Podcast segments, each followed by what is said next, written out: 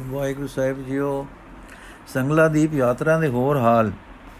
ਦੂਜੀ ਉਦਾਸ ਦੂਜੀ ਉਦਾਸੀ ਵਿੱਚ ਗੁਰੂ ਜੀ ਦੇ ਸਾਥੀ ਸੈਦੋ ਤੇ ਸੀਹੋ ਲਿਖੇ ਹਨ, ਰਾਜੇ ਸ਼ਿਵਨਾਬ ਦੇ ਪਾਸ ਰਹਿੰਦਿਆਂ ਸਤਗੁਰ ਨੇ ਪ੍ਰਾਣ ਸੰਗਲੀ ਉਚਾਰੀ, ਪਰ ਸੈਦੋ ਸਿੰਘੋ ਨਾਲ ਨਾ ਲਿਆਏ। ਸੈਦੋ ਸਿੰਘੋ ਨਾਲ ਨਾਲ ਨਾ ਲਿਆਏ। ਉੱਥੇ ਹੀ ਛੱਡ ਆਏ ਤੇ ਕਹਿ ਗਏ ਕਿ ਜਦੋਂ ਕੋਈ ਲੈਣ ਆਵੇ ਤਾਂ ਦੇਵਣੀ। ਰਾਜੇ ਸ਼ਿਵਨਾਬ ਨੂੰ ਮੰਜੀ ਦੇ ਕੇ ਗੁਰੂ ਜੀ ਵਿਦਾ ਹੋ ਗਏ ਪੰਚਮ ਸਤਗੁਰਾਂ ਨੇ ਭਾਈ ਪੈੜੇ ਨੂੰ ਸੰਗਲਾ ਦੀਪ ਗਲਿਆ ਉਸਨੇ ਵਾਪਸ ਆ ਕੇ ਰਸਤੇ ਦੀ ਹਕੀਕਤ ਦੱਸੀ, ਜੋ ਭਾਈ ਬੰਨੋ ਨੇ ਆਪਣੇ ਸ੍ਰੀ ਗੁਰੂ ਗ੍ਰੰਥ ਸਾਹਿਬ ਜੀ ਦੇ ਉਤਾਰੇ ਵਾਲੀ ਭੀੜ ਵਿੱਚ ਲਿਖ ਲਈ। ਇਸ ਤਰ੍ਹਾਂ ਇਹ ਹੁਣ ਤੱਕ ਮੌਜੂਦ ਹੈ। ਇਸ ਤੋਂ ਪਤਾ ਲੱਗਦਾ ਹੈ ਕਿ ਪੰਜਵੇਂ ਸਤਗੁਰਾਂ ਦੇ ਸਮੇਂ ਤੱਕ ਸ਼ਿਵਨਾਬ ਦਾ ਪੋਤਾ ਮੌਜੂਦ ਸੀ ਤੇ ਗੁਰਸਿੱਖੀ ਕਾਇਮ ਸੀ। ਅਤੇ ਇਹ ਵੀ ਥੋ ਚੱਲਦਾ ਹੈ ਕਿ ਉਸ ਦਾ ਰਾਜ ਸੰਗਲਾ ਦੀਪ ਦੇ ਉੱਤਰ ਜਾਪਾ ਪਟਨਾ ਦੇ ਨੇੜੇ ਜਾਪਾ ਪਟਨ ਦੇ ਨੇੜੇ ਸੀ। ਇਹ ਬੰਦਰਗਾਹ ਹੁਣ ਵੀ ਮੌਜੂਦ ਹੈ। ਦੂਸਰੇ ਹਿੰਦ ਦੇ ਦੱਖਣ ਵਿੱਚ ਜੋ ਟਿਕਾਣੇ ਰਾਹ ਵਿੱਚ ਪਏ, ਉੱਥੇ ਗੁਰਸਿੱਖੀ ਤੇ ਗੁਰੂ ਕੇ ਕ੍ਰਿਸਮੀਆਂ ਦੇ ਪ੍ਰਸੰਗ ਉਸ ਵੇਲੇ ਤੱਕ ਮੌਜੂਦ ਸਨ, ਜਿਨ੍ਹਾਂ ਦਾ ਜ਼ਿਕਰ ਹਕੀਕਤ ਰਾਹ ਮੁਕਾਮ ਵਿੱਚ ਹੈ। ਨਵੀਨ ਖੋਜ ਲਈ ਇਹ ਹਕੀਕਤ ਰਾਹ ਮੁਕਾਮ ਵਿੱਚ ਚੰਗੀ ਵਾਕਫ ਵੀ ਹੈ। ਇਸ ਲਈ ਉਸ ਦਾ ਪਾਠ ਇੱਥੇ ਦਿੰਦੇ ਹਾਂ ਕਿ ਕੋਈ ਖੋਜੀ ਕਦੇ ਸਫ਼ਰ ਦੇ ਹਾਲਾਤ ਦੀ ਖੋਜ ਲਈ ਤੁਰੇ ਤਾਂ ਉਸ ਨੂੰ ਰਹਿਨੁਮਾਈ ਮਿਲੇ। ਹਕੀਕਤ ਰਾਹ ਮੁਕਾਮ ਤੋਂ ਗੁਰੂ ਜੀ ਦਾ ਸੰਗਲਾ ਦੀਪ ਜਾਣਾ ਸ਼ਿਵਨਾਬ ਦਾ ਸਿੱਖ ਹੋਣਾ, ਸੰਗਤ ਦਾ ਉੱਥੇ ਹੋਣਾ ਤੇ ਤੀਜੀ ਪੀੜ੍ਹੀ ਤੱਕ ਸਿੱਖੀ ਦਾ ਕਾਇਮ ਹੋਣਾ ਤੇ ਅਤਿਅੰਤ ਸੰਗਤ ਦਾ ਜੁੜਨਾ ਸਹੀ ਹੋ ਜਾਂਦਾ ਹੈ। ਹਕੀਕਤ ਰਾਹ ਮੁਕਾਮ। ਨਾਗਾ ਪਟਨ ਬਿਦਰ ਤਜਾਵਰ, ਸ਼ਹਿਰ ਗਾ ਤੱਕ ਤੈ ਕਾ ਰਾਜਾ ਆਰਾਪਤ ਨਾਇਕ ਹੈ। ਤਾਂ ਵਲਾਇਤ ਰਾਮ ਰਾਜੇ ਕੀ ਹੈ? ਤਾਂ ਤੇ ਲੋਕ ਜਹਾਜ਼ ਚੜਤਾ ਹੈ। ਤਿੰਨ ਤਿੰਨ ਦਿਨ ਤਿੰਨ ਰਾਤ ਵਿੱਚ ਜਾਪਾ ਪਟਨ ਪਾਰ ਕਾ ਬੰਦਰ ਹੈ।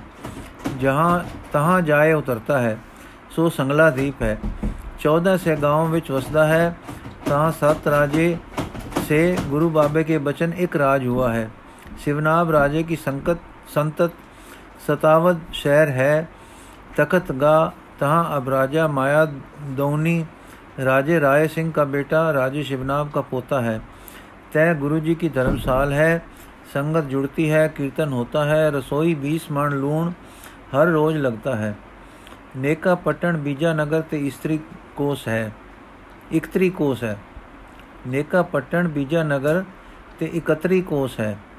ਘਰ ਬਾਟੜਿਆਂ ਕੇ ਬੇਗਾਪੁਰ ਤੇ ਬੀਜਾਪੁਰ ਕੋਸ 80 ਹੈ। ਅਰੋਗ ਪੇਟ ਹੈ। ਤਹਾਂ ਸੰਗਤ ਚੰਗੇ ਬਾਟੜੇ ਕੀ ਹੈ। ਤਿਸਕੀ ਗਿਰਦ ਨਿਵਾਹੀ ਸਿੱਖ ਸੰਗਤ ਬਹੁਤ ਹੈ। ਔਰ ਬਾਟੜਿਆਂ ਦੇ ਘਰ ਤੇ ਕਜਲੀ ਬਨ ਕੋਸ 80 ਹੈ।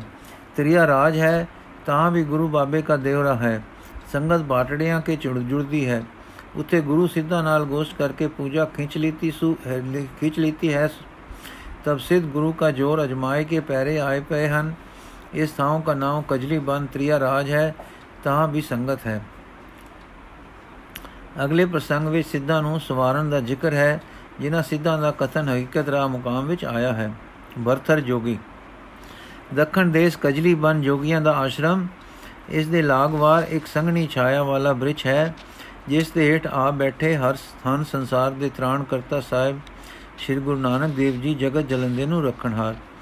ਤਖਤ ਨਹੀਂ ਵਿਛਿਆ ਹੋਇਆ, ਗੱਦੀ ਨਹੀਂ ਲੱਗੀ ਹੋਈ, ਗਲੀਚਾ ਕਾਲੀ ਨਹੀਂ ਢੱਠਾ ਹੋਇਆ, ਦਰੀ ਸੰਤੂਜੀ ਨਹੀਂ ਕਿਸੇ ਨੇ ਵਿਛਾਈ ਵਿਥਾਰੀ ਹੋਈ। ਧਰਤੀ ਨੂੰ ਪਾਵਨ ਕਰਨ ਆਏ ਸੱਚੇ ਸ਼ਹਿਨशाह ਜੀ ਬੈਠੇ ਹਨ, ਮੇਰੀ ਧਰਤੀ ਉੱਤੇ ਪੁੰਜੇ। ਪਰ ਉਸ ਜੋਤ ਨਿਰੰਜਨੀ ਦੇ ਬੈਠਣ ਨਾਲ ਉਸ ਭੋਏ ਦੇ ਨੂੰ ਨੂਰ ਲੱਗ ਗਿਆ ਹੈ। ਹਰੀ ਰਸ ਵਿੱਚ ਰਤੇ ਆਪ ਦੇ ਨੈਣ ਅਰਸ਼ਾਂ ਵੱਲ ਉੱਠ ਉੱਠਦੇ ਚਾਰ ਚੁਫੇਰੇ ਫਿਰ ਫਿਰ ਕੇ ਹਰ ਦਰਸ਼ਨਾਂ ਦੇ ਆਨੰਦ ਵਿੱਚ ਤ੍ਰਿਬੁੱਢੇ ਤੇ ਸੁਹਾਵੇ ਨੈਣ ਮਤਵਾਲੇ ਹੋ ਰਹੇ ਹਨ। ਹੋਸ਼ਾਂ ਦੇ ਮਾਲਕ ਜੀ ਆਪਣੇ ਮਾਲਕ ਦੇ ਨਿਰੰਤਰ ਮੇਲ ਵਿੱਚ ਰਸ ਰੂਪ ਹੋ ਰਹੇ ਹਨ। ਅੰਦਰਲੇ ਰਸ ਰੰਗ ਦਾ ਪ੍ਰਭਾਵ ਚੁਫੇਰੇ ਛਾ ਰਿਹਾ ਹੈ। ਜਿਵੇਂ ਅੱਗ ਦੇ ਨੇੜੇ ਕਿੰਨੀ ਦੂਰ ਤਾਈਂ ਉਸ ਦੀ ਨਿਕ ਦਾ ਪ੍ਰਭਾਵ ਹੁੰਦਾ ਹੈ ਤਿਵੇਂ ਇਲਾਹੀ ਤੇਜ ਵਾਲੇ ਦਾ ਮਿੱਠਾ ਮਿੱਠਾ ਪ੍ਰਭਾਵ ਚੁਫੇਰੇ ਆਪਣਾ ਅਸਰ ਦੇ ਰਿਹਾ ਹੈ। ਐਉਂ ਜਾਪਦਾ ਹੈ ਕਿ ਮਾਨੋ ਨੂਰ ਤੇ ਜਿਉਂਦੇ ਨੂਰ ਇੱਥੇ ਆਪਣੀਆਂ ਸਵਾਦੀ ਕਿਰਨਾਂ ਦਾ ਮੀਂਹ ਵਸਾ ਰਿਹਾ ਹੈ। ਦੂਰੋਂ ਤੱਕਦਿਆਂ ਖਿੱਚ ਪੈਂਦੀ ਹੈ, ਅੱਗੇ ਵਧਣ ਨੂੰ ਜੀ ਕਰਦਾ ਹੈ, ਜਰਾ ਹੋਰ ਅੱਗੇ ਹੋਇਆ ਸਵਾਦ ਆਉਂਦਾ ਹੈ, ਰਸ ਜਰਨਾਟ ਛਿੜਦੀ ਹੈ, ਉੱਥੇ ਬੈਠ ਜਾਣ ਨੂੰ ਜਿਉ ਕਰਦਾ ਹੈ ਤੇ ਬੈਠ ਜਾ ਕੇ ਫਿਰ ਉੱਠਣ ਨੂੰ ਜਿਉ ਨਹੀਂ ਕਰਦਾ। ਬੈਠਿਆ ਫਿਰ ਰੰਗ ਲੱਗ ਜਾਂਦਾ ਹੈ ਤੇ ਕਿੱਥੇ ਹੁਣ ਜਾਣਾ ਹੈ, ਇੱਥੇ ਹੀ ਟਿਕਾਓ ਟਿਕ ਜਾਓ ਦਾ ਭਾਵ ਉੱਥੇ ਟਿਕਾ ਕੇ ਬਿਠਾ ਦਿੰਦਾ ਹੈ ਤੇ ਆਪਣੀ ਛੂ ਵਿੱਚ ਰੰਗ ਕੇ ਕਹਿੰਦਾ ਹੈ, ਹਾਂ, ਇਹ ਹੈ ਸੁਖ, ਇਸ ਦੁੱਖ ਰੂਪ ਇਸ ਦੇ ਜਗਤ ਵਿੱਚ, ਇਹ ਹੈ ਸੁਖ, ਸੱਚਮੁੱਚ ਸੁਖ। ਤ੍ਰੇਲ ਬਿੰਨੀ ਰਾਤ ਆ ਗਈ, ਇਸ ਸੁਖ ਦਾ ਆਨੰਦ ਲੈਣ ਨੂੰ ਅਰਸ਼ਾਂ ਦੇ ਤਾਰੇ ਚੜ ਆਏ, ਇਸ ਦਰਸ਼ਨ ਨੂੰ ਦੇਖਣ ਵਾਸਤੇ ਚੰਦ ਨਿਕਲ ਆਇਆ ਦੂਰੋਂ ਤੱਕਣ ਤੇ ਜੁਹਾਰਾਂ ਕਰਨ ਨੂੰ ਮਿੱਠੀ ਮਿੱਠੀ ਪੌਣ ਝੂਲ ਆਈ ਇਸ ਆਨੰਦ ਦੇ ਗੱਲ ਲੱਗ ਕੇ ਸੁਭਾਗੀ ਹੋਣ ਨੂੰ ਗ੍ਰਸਤੀ ਨੀਂਦ ਵਿੱਚ ਗਾਫਲ ਪਏ ਹਨ। ਆਸ਼ਰਮ ਦੇ ਜੋਗੀ ਪਿਆਲੇ ਪੀ ਕੇ ਆਪੇ ਤੋਂ ਬੇਖਬਰ ਮਤਵਾਲੇ ਹੋ ਰਹੇ ਹਨ। ਬਨਾਂ ਦੇ ਦਰਿੰਦੇ ਪਸ਼ੂ ਖਾਣ ਪੀਣ ਦੀਆਂ ਭੁੱਖਾਂ ਦੇ ਮਾਰੇ ਭਟਕ ਰਹੇ ਹਨ। ਕੌਣ ਹੈ ਜੋ ਅੱਜ ਇਸ ਵੇਲੇ ਜੋਤ ਨਿਰੰਜਨੀ ਦੇ ਮਹਿਕ ਕੇ ਆਤਮ ਨਾਪੇ ਦੀ ਸੁਗੰਧੀ ਤੇ ਖਿੜੇ ਦਰਸ਼ਨਾਂ ਦਾ ਆਨੰਦ ਲਵੇ? ਕੁਦਰਤ ਦੇ ਕ੍ਰਿਸ਼ਮੇ ਚੰਦ ਤਾਰੇ ਪੌਣ ਰਸ ਮਾਣ ਰਹੇ ਹਨ। ਤੇ ਗੁਪਤ ਦੁਨੀਆ ਦੇ ਦਿਵਯ ਰੂਪ ਵਾਰਸਵਾਸੀ ਖਿੜੇ ਕਮਲ ਦੇ ਉਦਾਲੇ ਬੋਰਿਆਂ ਵਾਂਗੂ ਆਤਮ ਗੁਜ਼ਾਰ ਵਿੱਚ ਕੀਰਤਨ ਰੂਪ ਹੋਏ ਉਮੜ ਉਮੜ ਕੇ ਆ ਰਹੇ, ਰਸ ਰੰਗ ਦੇ ਪ੍ਰਭਾਵ ਵਿੱਚ ਰੰਗੇ ਜਾ ਰਹੇ, ਆਨੰਦ ਨਾਲ ਖੀਵੇ ਹੋ ਰਹੇ ਹਨ। ਹਾਂ, ਫੁੱਲ ਜੇ ਬਨਾਂ ਵਿੱਚ ਖਿੜਨ ਤਾਂ ਕੌਣ ਸੁਗੰਧੀ ਮਾਣੇ? ਪਰ ਆਤਮ ਦੇਸ਼ ਦਾ ਮਾਲਕ ਕਮਲ ਰਾਜ ਜਦ ਬਨ ਸਰੋਵਰਾਂ ਵਿੱਚ ਜਾ ਕੇ ਮੁਸ਼ਕੇ ਤਾਂ ਸੰਸਾਰ ਭਾਵੇਂ ਗਾਫਲ ਰਹੇ ਪਰ ਸਦਾ ਜਾਗਦੇ ਗੁਪਤ ਲੋਕਾਂ ਦੇ ਵਾਸੀ, ਆਤਮ ਰੰਗਾਂ ਦੇ ਪ੍ਰੇਮੀ ਤੇ ਜਾਣਨਹਾਰ ਕਦ ਉਸ ਬੂ ਵਹੀ ਬੂ ਰਹੀ ਮਹਿਕ ਦੇ ਲਾਭ ਤੋਂ ਆਪਣੇ ਆਪ ਨੂੰ ਵਿਰਵਿਆਂ ਰੱਖ ਸਕਦੇ ਹਨ। ਮਨੁੱਖ ਮਾਨੁਕ ਸ਼ਹਿਰਾਂ ਦੀਆਂ ਖਿੜੇ ਗੁਲਾਬਾਂ ਉਤੇ ਬੁਲਬਲਾਂ ਬਨਾ ਤੋਂ ਉਡਾਰੀਆਂ ਮਾਰ ਆ ਚੁੱਕ, ਚੁੱਕਦੀਆਂ ਹਨ ਤੇ ਕਮਲਾਂ ਦੇ ਉਮੜੇ ਜੋਬਨ, ਜੋਬਨਾ ਪਰ ਭੋਰਿਆਂ ਦੀਆਂ ਦਾਰਾਂ ਕੋਹਾਂ ਤੋਂ ਆ ਗੁੰਜਾਰ ਪਾਉਂਦੀਆਂ ਹਨ। ਹਾਂ, ਰਾਤ ਬੀਤੀ ਗਈ, ਜੋਤ ਨਰੰਜਨੀ ਜੀ ਨਾਮ ਦੀ ਲਿਵ ਵਿੱਚ ਨਾਮੀ ਦੇ ਰੰਗ ਰਤੜੇ ਟਿਕੇ ਰਹੇ। ਆਤਮ ਪ੍ਰਭਾਵ ਦਾ ਮੀ ਵਸਦਾ ਰਿਹਾ, ਆਤਮ ਸਰੂਪ ਮੋਰ ਪਹਿਲਾਂ ਪਾਉਂਦੇ ਰਹੇ। ਸਵੇਰਾ ਹੋ ਆਈਆਂ, ਪਪੀਆਂ ਦੀ ਪੁਕਾਰ ਉੱਠ ਪਈ, ਸੂਰਜ ਚੜ ਆਇਆ, ਕਿਰਨਾਂ ਖਿੰਡ ਪਈਆਂ, ਜਗਤ ਨੂੰ ਨਿੱਗੇ ਨਿੱਗੇ ਤੇਜ ਨੇ ਸੁਰਜੀਤ ਕੀਤਾ। ਰਾਤ ਦੇ ਦਿਲਾਂ ਵਿੱਚ ਲੈ ਕੇ ਸੁੱਤੇ ਲੋਕਾਂ ਨੂੰ ਜਗਤ ਪੰਧਾਲਾ ਨੇ ਟੁੰਮ ਜਗਾਇਆ। ਕ੍ਰਿਸ਼ਨਾ ਨੇ ਪੈਰਾਂ ਵਿੱਚ ਵੇਗ ਪਾ ਦਿੱਤਾ। ਆਪੋ ਆਪਣੀਆਂ ਲਗਨਾ ਮਗਰ ਸਭ ਕੋਈ ਉੱਠ ਤੁਰਿਆ। ਹੁਣ ਜੋਗੀ ਮਠ ਭਰਥਰੀ ਆਸ਼ਰਮ ਦਾ ਵੀ ਬੂਆ ਖੁੱਲਿਆ ਨੇਮੀ ਲੋਕ ਆਸ਼ਰਮ ਵੱਲ ਆਉਣ ਲੱਗ ਪਏ, ਪਰ ਅੱਜ ਇੱਕ ਹੋਰ ਕੌਤਕ ਪਿਆ ਵਰਤਦਾ ਹੈ। ਬਾਹਰ ਉਸ ਸੁਹਾਵੇ ਬ੍ਰਿਛ ਹੇਠ ਬੈਠੀ ਮੂਰਤੀ ਦੇ ਪਾਸੋਂ ਲੰਘਣ ਲੱਗਿਆ, ਸਭ ਕਿਸੇ ਦੇ ਜੀਵ ਵਿੱਚ ਖਿੱਚ ਜਈ ਪੈਂਦੀ ਹੈ। ਬੇਵਸੇ ਸੀਸ ਝੁਕਦਾ ਹੈ, ਕੋਈ ਬਹਿ ਜਾਂਦਾ ਹੈ। ਕੋਈ ਆਸ਼ਰਮ ਵਿੱਚ ਜਾ ਕੇ ਕਾਲੀ ਕਾਲੀ ਮੁੜ ਆਉਂਦਾ ਤੇ ਆ ਕੇ ਬਹਿ ਜਾਂਦਾ ਹੈ। ਇਉਂ ਕੁਝ ਲੋਕੀ ਦੁਆਲੇ ਜੁੜਦੇ ਜਾ ਰਹੇ ਹਨ ਕਿ ਮਠ ਦਾ ਜੋਗੀ ਰਾਜ ਭਰਤਰ ਬਾਹਰ ਨਿਕਲਿਆ, ਉਹ ਵੀ ਉਸੇ ਰੁਖ ਨੂੰ ਆਇਆ ਜਿੱਥੇ ਭੂਮੀ ਨੂੰ ਬਾਗ ਲੱਗ ਰਹੇ ਹਨ ਲੱਗ ਰਹੇ ਸਨ। ਦੂਰੋਂ ਡਿਠੋਸ ਤਾਂ ਕੁਝ ਸੁਆਵੀ ਰੁਮਕ ਜਿਹੀ ਮੱਥੇ ਨੂੰ ਆ ਕੇ ਲੱਗੀ, ਜਿਵੇਂ ਉਨਾਲੇ ਵਿੱਚ ਪਿਛਲੀ ਰਾਤ ਦੀ ਠੰਡ ਵੇਲੇ ਨਿੱਕੀ ਨਿੱਕੀ ਰੀਵੀ ਮੱਥੇ ਨੂੰ ਸੁਖਦਾਈ ਹੋ ਕੇ ਲੱਗਦੀ ਹੈ। ਟਿਠੰਬਰਿਆ ਫਿਰ ਤੱਕਿਆ ਆ ਤੱਕਿਓਸ ਜੋਤ ਨਿਰੰਜਨੀ ਨੂੰ ਤਾਂ ਨੈਣਾ ਨੇ ਇੱਕ ਸਵਾਦ ਦੀ ਛੂ ਪਾਈ ਤੇ ਹੇਠਾਂ ਲੈ ਕੇ ਅੰਦਰ ਜਾ ਕੇ ਮਨ ਨੂੰ ਉਸ ਸਵਾਦ ਦੀ ਇੱਕ ਚਾਸ ਦੇ ਕੇ ਉੱਥੇ ਹੀ ਸਮਾ ਗਈ। ਜੋਗ ਤਾਂ ਕੀਤੇ ਸਨ ਪੀ ਪੀ ਕੇ। दारू 8 ਪੈਰੀਆਂ ਦੇ ਤੇ 16 ਪੈਰੀਆਂ ਸਮਾਧੀਆਂ ਵੀ ਲਾਈਆਂ ਸਨ। ਪਰ ਨਹੀਂ ਸੀ ਕਦੇ ਡਿੱਠਾ ਇਹ ਮਿੱਠਾ ਮਿੱਠਾ ਹਲਕਾ ਹਲਕਾ ਸਵਾਦ। ਅੱਗੇ ਵਧਿਆ ਨੈਣ ਤੱਕਦੇ ਹਨ ਤੇ ਝੁਕਦੇ ਹਨ। ਨਾਲ ਹੀ ਨਿਉਂਦਾ ਜਾਂਦਾ ਹੈ ਮੱਥਾ। ਹਾਂ ਜੀ, ਸੱਗੇ ਨਿਉਂਦੇ ਸਨ। ਸਾਰੇ ਇਲਾਕੇ ਦੇ ਮੱਥੇ ਤੇ ਆਪ ਨਹੀਂ ਸੀ ਨਿਉਂਦਾ, ਅੱਗੇ ਕਿਸੇ ਦੇ ਸਿਵਾ ਇੱਕ ਦੇ ਅੱਜ ਉਹ ਆਪ ਬੇਵਸਾ ਨਿਉਂਦਾ ਜਾ ਰਿਹਾ ਹੈ, ਉਸ ਅੱਗੇ ਜਿਸ ਦੀ ਨਾ ਸਿਆਣ ਸੀ, ਨਾ ਸੂ ਸੀ, ਨਾ ਪਤਾ। ਜਿਸ ਦੇ ਕਿਸੇ ਨੇ ਆ ਕੇ ਨਹੀਂ ਗਾਵੇ ਸਨ ਗੁਣ ਤੇ ਨਹੀਂ ਕੀਤੀ ਸੀ ਕੀਰਤੀ ਕਿ ਫਲਾਣਾ ਹੈ ਤੇ ਫਲਾਣੇ ਗੁਣਾ ਵਾਲਾ ਹੈ, ਇਹ ਨੂਰ ਦਾ ਬੁੱਕਾ।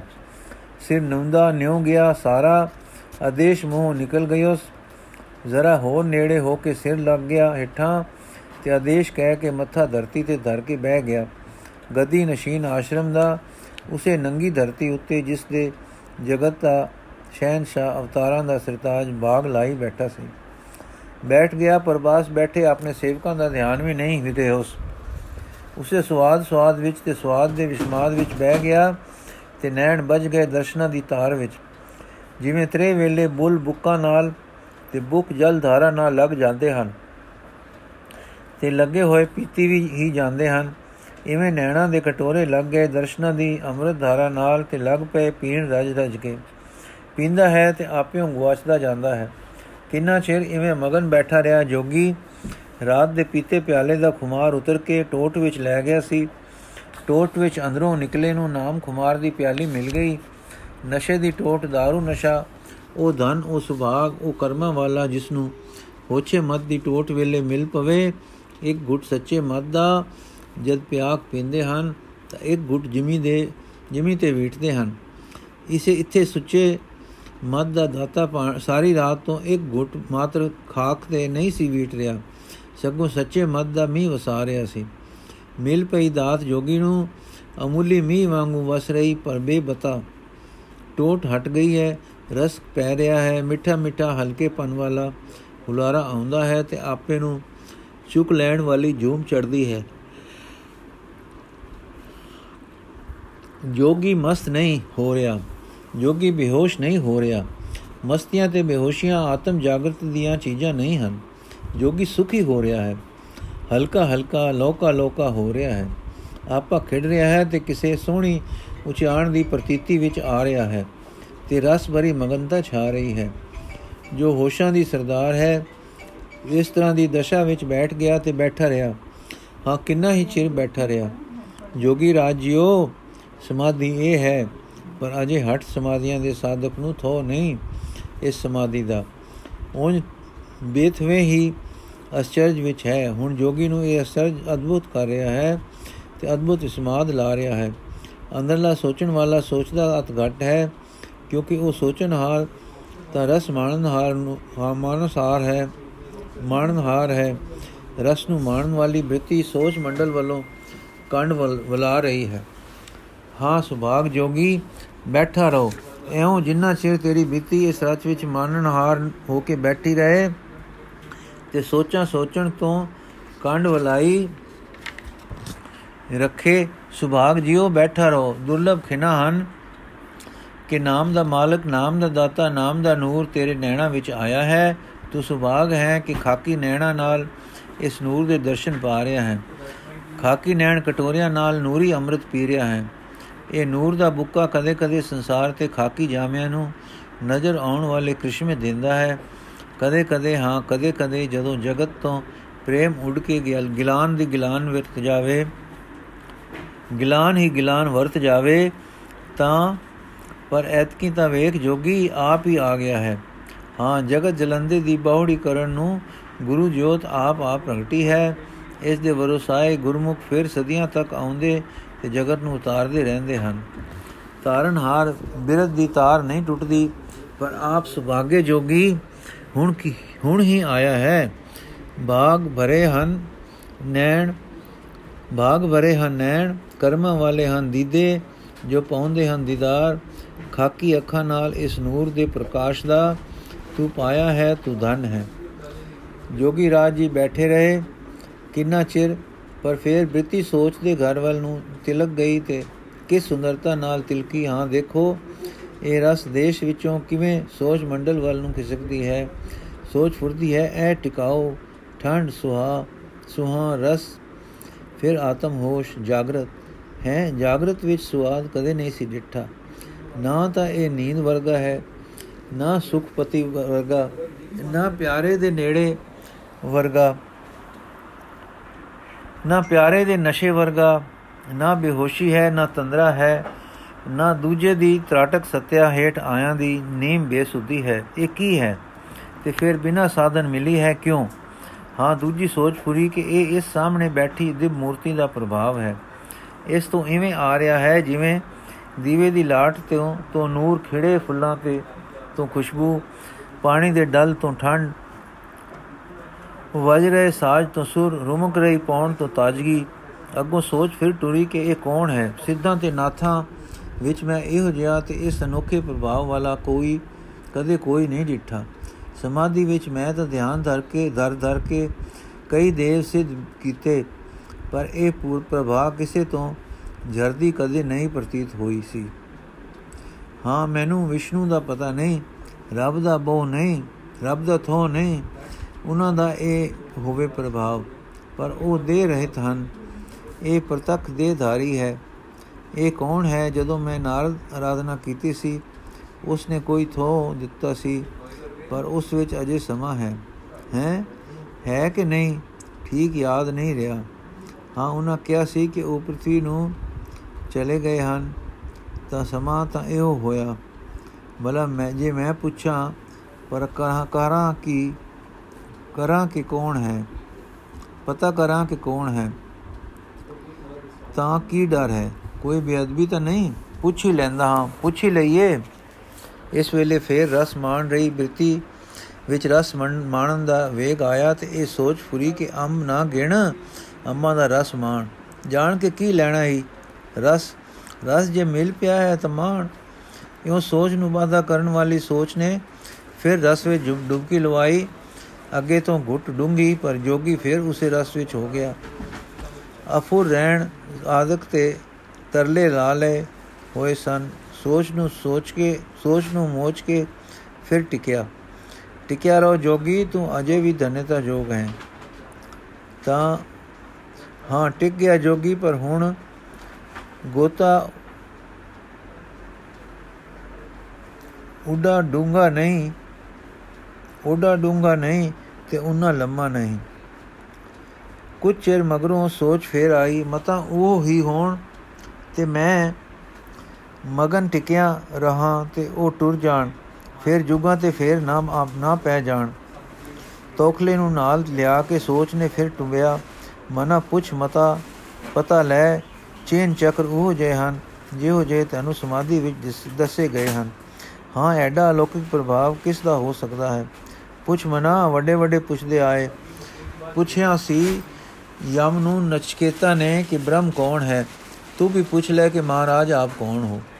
ਜਾਂ ਪੁੱਛ ਲਵਾਂ, ਪਾਸ ਬੈਠਿਆਂ ਬਾਲਕਿਆਂ ਵਿੱਚੋਂ ਇੱਕ ਨੂੰ ਕਿ ਆਪ ਕੌਣ ਹਨ? ਪੁੱਛਣ ਲੱਗਾ, ਪਰ ਰਸ ਦੇ ਆਵੇਸ਼ ਨੇ ਫਿਰ ਖਿੱਚ ਮਾਰੀ ਕਿ ਪਲਕ ਹੋਰ ਸੋਚ ਦਾ ਲੜ ਲਾ ਛੱਡ ਕੇ ਇਹ ਰਸ ਮਾਣ ਹੋ, ਮਾਣ ਲੈ। ਫਿਰ ਕੁਛ ਖਿਨਾ ਲਈ ਰਸ ਵਿੱਚ ਚਲਾ ਗਿਆ ਜੋਗੀ, ਪਰ ਹੁਣ ਇਸ ਤੋਖਲੇ ਦੇ ਕਿ ਮਤਾ ਮੇਰੇ ਨੈਣ ਮੁੰਦੇਰੇ ਦੀ ਛਿਨਕ ਵਿੱਚ ਲੋਪ ਹੋ ਜਾਣ, ਸੋਚ ਦਾ ਪੱਲਾ ਭਾਰਾ ਕਰ ਦਿੱਤਾ ਹੈ ਤੇ ਆਪ ਸਾਵਧਾਨ ਹੋ ਗਏ। ਫਿਰ ਕੁਝ ਠਹਿਰ ਸਤੰਬਰ ਕੇ ਤੱਕੇ ਮਲਕੜੇ ਜੇ ਨੇੜੇ ਹੋ ਕੇ ਪੁੱਛਣ ਲੱਗੇ, ਸੁਆਮੀ ਕੌਣ ਦੇਸ਼, ਕੌਣ ਨਾਮ, ਕੌਣ ਕਾਮ? ਪਾਸ ਬੈਠਾ ਸੇਵਕ, ਆਪ ਦਾ ਦੇਸ਼ ਨਿਰੰਕਾਰ ਹੈ। ਆਪ ਦਾ ਨਾਮ ਨਿਰੰਕਾਰੀ ਹੈ। ਨਿਰੰਕਾਲ ਨਾਲ ਜੋੜਨਾ ਆਪ ਦਾ ਕੰਮ ਹੈ। ਜੇ ਸ਼ਹੀਦ ਵੱਲੋਂ ਪੁੱਛੋ ਤਾਂ ਦੇਸ਼ ਲਾਹੌਰ ਦਾ ਹੈ। ਨਾਮ, ਧੰਨੇ ਧੰਨੇ ਧੰਨੇ, ਗੁਰੂ, ਸ੍ਰੀ ਗੁਰੂ ਧੰਨੇ, ਸ੍ਰੀ ਗੁਰੂ ਨਾਨਕ ਦੇਵ ਜੀ ਹੈ। ਕੰਮ ਦੇਸ਼ਾਂ ਦੇ ਦੱਖਣ ਦਾ, ਕੋਈ ਆਪਣੀ ਛੂ ਲਾਵਣ ਦਾ, ਕੋਈ ਅਗਨ ਉਜਾਵਣ ਦਾ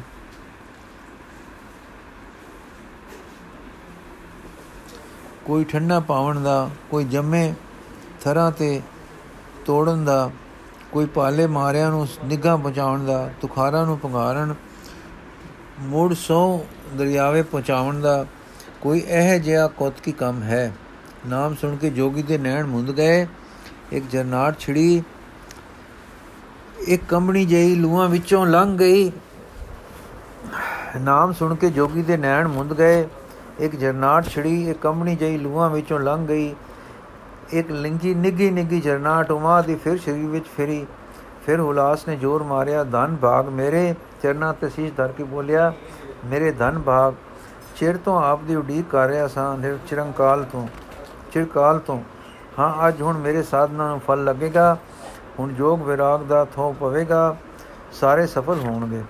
ਤਦੋਂ ਸਤਿਗੁਰ ਦਾਤੇ ਦੇ ਨੈਣਾ ਤੇ ਮੱਥੇ ਤੇ ਮੁਸਕਰਾਹਟ ਦੀ ਆਬਾ ਫਿਰੀ। ਗੁਲਾਬਾਂ ਤੋਂ ਕੋਮਲ ਤੇ ਸੋਹਣੇ ਬੁੱਲ ਖੁੱਲੇ।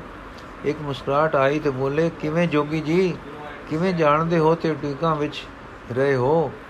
ਜੋਗੀ ਹੱਥ ਬਨ ਕੇ, ਜਿਓ, ਕਿਸੇ ਸਮੇਂ ਮੈਂ ਜੋ ਆਪਾ ਵਰਜ ਵਰਜ ਕੇ ਅਤੇ ਪ੍ਰਾਣਾਂ ਦੇ ਚੜਾਉ ਲਹਾਉ ਤੇ ਕਰਤਬ ਕਰ ਕਰ ਕੇ ਧਿਆਨ ਬਨ ਬਨ ਕੇ ਸੁਤਿਆ ਤਾਂ ਸਮਾਧੀ ਹੋਈ, ਜੁੜਿਆ ਤਾਂ ਸਮਾਧੀ ਹੋਈ ਕਿ ਮੈਨੂੰ ਜਾਮਲਾ ਪਿਆ ਤੇ ਮੁਨੀ ਜੀ ਦਿਸੇ, ਤਾਂ ਉਹਨਾਂ ਆਖਿਆ, ਜੋਗ ਨਾ ਕਮਾਓ, ਕਰਤਾ ਹਟ ਜੋਗ, ਭਗਤੀ ਕਮਾਓ। ਤਾਂ ਮੈਂ ਕਈ ਪ੍ਰਸ਼ਨ ਕੀਤੇ ਤੇ ਮੁਨੀ ਜੀ ਬੋਲੇ, ਕਲਯੁਗ ਹੈ, ਇਸ ਦੇ ਤਾਰਨ ਹਿਤ ਅਵਤਾਰ ਧਰਾ ਤੇ ਆਇਆ ਹੈ। ਸ੍ਰੀ ਆਪ ਜੀ ਦਾ ਦਰਸ਼ਨ ਕਰੇ ਪਰਵਾਨ, ਪਰਸ਼ਨ ਕਰੋ। ਸ਼੍ਰੀ ਆਪ ਜੀ ਦਾ ਦਰਸ਼ਨ ਕਰੋ, ਪਰਸ਼ਨ ਕਰੋ ਸੇਵਾ ਕਰੋ, ਫਲ ਪਾਓਗੇ ਤਾਂ ਮੈਂ ਨਾਮ ਪੁੱਛਿਆ, ਮੁਨੀ ਜੀ ਨੇ ਕਿਹਾ, ਨਾਮ ਤਾਂ ਅਨਾਮ ਹੈ, ਪਰ ਸਰੀਰ ਧਾਰਨ ਕਰਕੇ ਦੁੱਖਾਂ ਦੇ ਨਿਵਾਰਨ ਹਾਰ ਦੁੱਖ ਹਰਤਾ ਜੀ ਦਾ ਨਾਮ ਨਾਨਕ ਹੈ। ਇਉਂ ਆਪ ਜੀ ਦੇ ਆਉਣ ਦੀ ਸੂ ਤੇ ਨਾਮ ਦਾ ਪਤਾ ਲੱਗਾ ਤੇ ਉਡੀਕਾਂ ਨੇ ਡੇਰੇ ਜਮਾਈ ਰੱਖੇ, ਜੀਓ ਜੀ, ਇਹ ਵੀ ਮੁਨੀ ਨੇ ਆਖਿਆ ਸੀ। ਪ੍ਰਥਮ ਮਿਲਾਂਗੇ ਤੁਝ ਇਸ ਥਾਈ ਬੈਸੋ ਪ੍ਰੇਮ ਹਿਰਦੈ ਲਿਵਲਾਈ ਪੂਛ ਲਿਓ ਜੋ ਹੈ ਨਿਜ ਮਨ ਮੈਂ, ਸਰਬ ਬਤਾਏ ਦੇ ਇੱਕ ਛਿਨ ਮੈਂ। तब कि मैं रावर सुध पाई ਬੈਠ ਰਹੇ ਹੋ ਥਿਰ ਹੋਇਆ ਇਸ ਥਾਈ ਆਸ਼ਰਮ ਜੋਗੀਆਂ ਦੇ ਆਸ਼ਰਮ ਦੇ ਮੁਖੀਏ ਭਰਥਰ ਜੋਗੀ ਦਾ ਗੁਰੂ ਜੀ ਅੱਗੇ ਝੁਕ ਜਾਣਾ ਨਗਰੀ ਦੇ ਲੋਕਾਂ ਨੇ ਅੱਖੀਂ ਡਿੱਠਾ ਸੀ ਸੋ ਸਾਰੇ ਇਲਾਕੇ ਵਿੱਚ ਬਾਤ ਧੁੰਮ ਗਈ ਲੱਗੇ ਲੋਕੀ ਦਰਸ਼ਨਾਂ ਨੂੰ ਆਉਣ ਆਸ਼ਰਮ ਵਿੱਚ ਰਹਿੰਦੇ ਦੂਸਰੇ ਜੋਗੀ ਤੇ ਸਾਧਕ ਵੀ ਹੈਰਾਨ ਸਨ ਕਿ ਸਾਡੇ ਮਠ ਦੇ ਮਾਲਕ ਭਰਤਰੀ ਜੀ ਨੂੰ ਕੀ ਹੋ ਗਿਆ ਹੈ ਕਿ ਪਰਦੇਸੀ ਦੇ ਅਣਜਾਣੇ ਦਾ ਜੋ ਜੋਗੀ ਵੀ ਨਹੀਂ ਹੈ ਇੰਨਾ ਸਨਮਾਨ ਕਰ ਰਹੇ ਹਨ ਕੋਈ ਵੇਰ ਇਕੱਲੇ ਇਕੱਲੇ ਤੇ ਕਈ ਵੇਰ ਟੋਲੇ ਬਨ ਬਨ ਕੇ ਉਹ ਸਤਗੁਰਾਂ ਪਾਸ ਚਰਚਾਵਾਦ ਕਰਨ ਆਏ, ਜਿਨੀ ਵੇਰ ਤੇ ਜਦ ਜਦ ਆਏ ਹੌਲੇ ਹੋ ਹੋ ਕੇ ਗਏ। ਸੰਗਤਾਂ ਦੇ ਵਿੱਚ ਬੈਠਿਆਂ ਇਹ ਪੇੜ ਬਜਣੇ ਲੋਕਾਂ ਨੇ ਜੋਗੀਆਂ ਦੀ ਹਾਰ ਤਕਣੀ। ਜਿਵੇਂ ਨਿਚੜੇ ਨਿੰਬੂ ਦਾ ਭੋਗ ਹੁੰਦਾ ਹੈ, ਤਿਵੇਂ ਸਾਧਨਾ ਤੇ ਤਪਾ ਨਾਲ ਤੇ ਦਾਰੂਆਂ ਨਾਲ ਰਸ ਪ੍ਰਭਾਵ ਤੋਂ ਫੋਕੇ ਹੋਏ ਜੋਗੀਆਂ ਨੂੰ ਤੱਕ ਕੇ ਲੋਕਾਂ ਨੇ ਅਚੰਬੇ ਹੋਣਾ। ਇਧਰ ਜਦ ਪ੍ਰਭਾਵਸ਼ਾਲੀ ਸਤਗੁਰੂ ਦੇ ਚਿਹਰੇ ਵੱਲ ਤੱਕਣਾ ਤਾਂ ਸਵਾਦ ਦੀ ਕੋਈ ਆਬਾਦ ਵਸਦੀ ਨਜ਼ਰ ਪੈਣੀ। ਮਿੱਠੀ ਮਿੱਠੀ ਫੁਹਾਰ, ਕਿਸੇ ਹੋਂਦ ਦੀ ਛਿੜਕਿੰਦੀ ਭਾਸਣੀ। ਇਉਂ ਲੋਕਾਂ ਦੇ ਨਿਚ, ਨੇਚੇ ਜੋਗੀਆਂ ਤੋਂ ਉੱਡਣ ਲੱਗ ਗਏ ਤੇ ਆਸ਼ਰਮ ਆਉਣ ਦੀ ਥਾਂ ਸਭ ਲੋਕ ਗੁਰੂ ਬਾਬੇ ਦੇ ਉਦਾਲੇ ਜੁਰੂਟਾ ਪਾਉਣ ਲੱਗ ਗਏ, ਲੱਗ ਪਏ। ਐਨਾ ਕਿ ਆਸ਼ਰਮ ਮਾਨੋ ਸੁੰਝਾ ਹੋ ਗਿਆ। ਜੋਗੀਆਂ ਤੋਂ ਸੁੰਝਾ ਨਹੀਂ, ਪਰ ਸਰਦਵਾਲੂਆਂ ਤੋਂ। ਹੁਣ ਜੋਗੀ ਵਧੇਰੇ ਖੁਣਸਣ ਲੱਗ ਪਏ, ਸਿੱਧੀਆਂ ਦੇ ਬਲ ਲਾਉਣ ਲੱਗ ਪਏ। ਪਰੰਤੂ ਜੋ ਜੋ ਕੁਝ ਉਹਨਾਂ ਨੇ ਕੀਤਾ ਸਭ ਵਿੱਚ ਮੂੰਹ ਦੀ ਵਕ ਖਾਦੀ ਅੰਤ ਜਦ ਕੁਝ ਪੇਸ਼ ਨਾ ਗਈ ਤਾਂ ਪੈਰੀ ਆ ਪਏ। ਸਿੱਧਾਂ ਦੀ ਇਸ ਹਾਰ ਦਾ ਜ਼ਿਕਰ ਹਕੀਕਤ ਰਾ ਮੁਕਾਮ ਵਿੱਚ ਇਸ ਤਰ੍ਹਾਂ ਆਇਆ ਹੈ। ਅਰ ਬਾਟੜਿਆਂ ਦੇ ਘਰ ਤੇ ਕਜਲੀ ਬਣ ਕੋਸ 80 ਹੈ, ਤ੍ਰਿਆ ਰਾਜ ਹੈ, ਤਾਂ ਵੀ ਗੁਰੂ ਬਾਬੇ ਦਾ ਦੇਵਰਾ ਹੈ। ਸੰਗਤ ਬਾਟੜਿਆਂ ਕੇ ਜੁੜਤੀ ਹੈ, ਉੱਥੇ ਗੁਰੂ ਸਿੱਧਾ ਨਾਲ ਗੋਸ਼ਟ ਕਰਕੇ ਪੂਜਾ ਪੂਜਾ ਖਿੱਚ ਲੀਤੀ ਹੈ।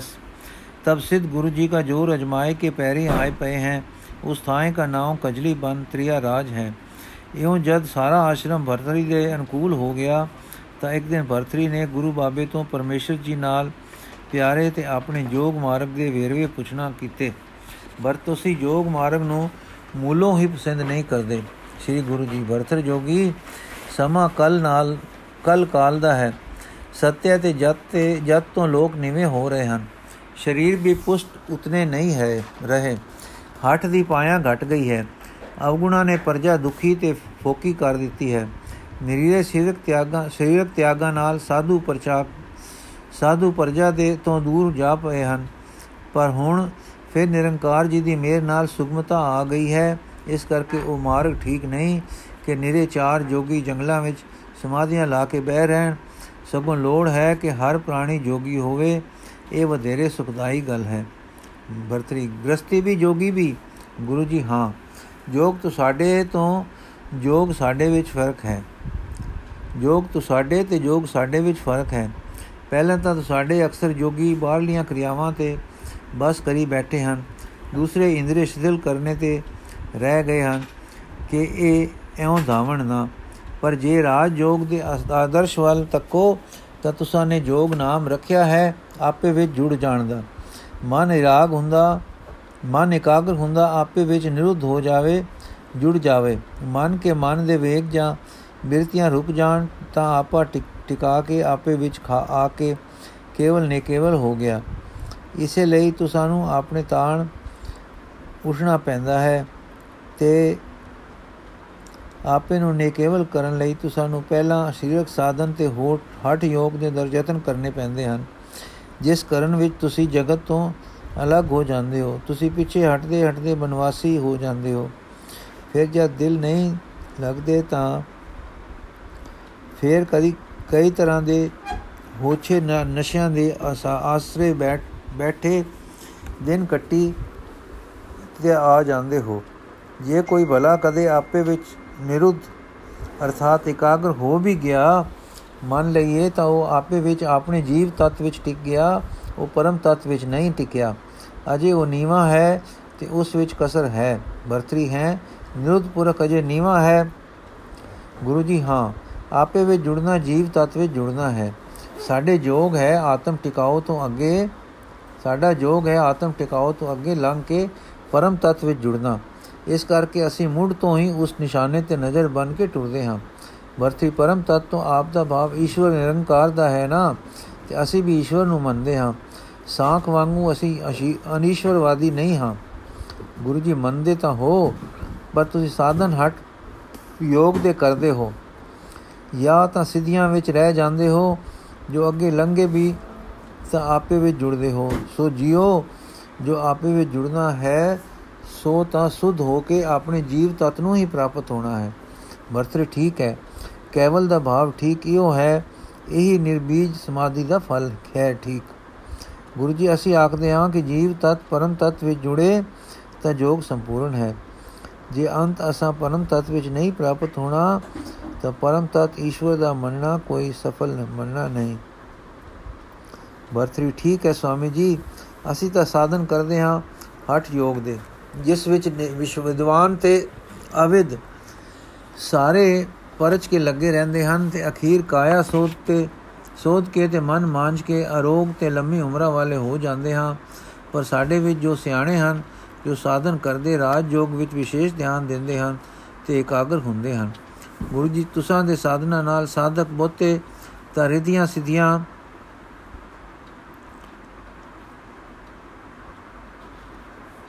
ਦੇ ਪਰਚੇ ਨਿਜ ਪੂਜਾ ਤੇ ਐਸ਼ਵਰਜ ਵਿੱਚ ਫਸਦੇ ਸਿੱਧ ਸ਼ੁਮਾਰ ਹੁੰਦੇ ਹਨ।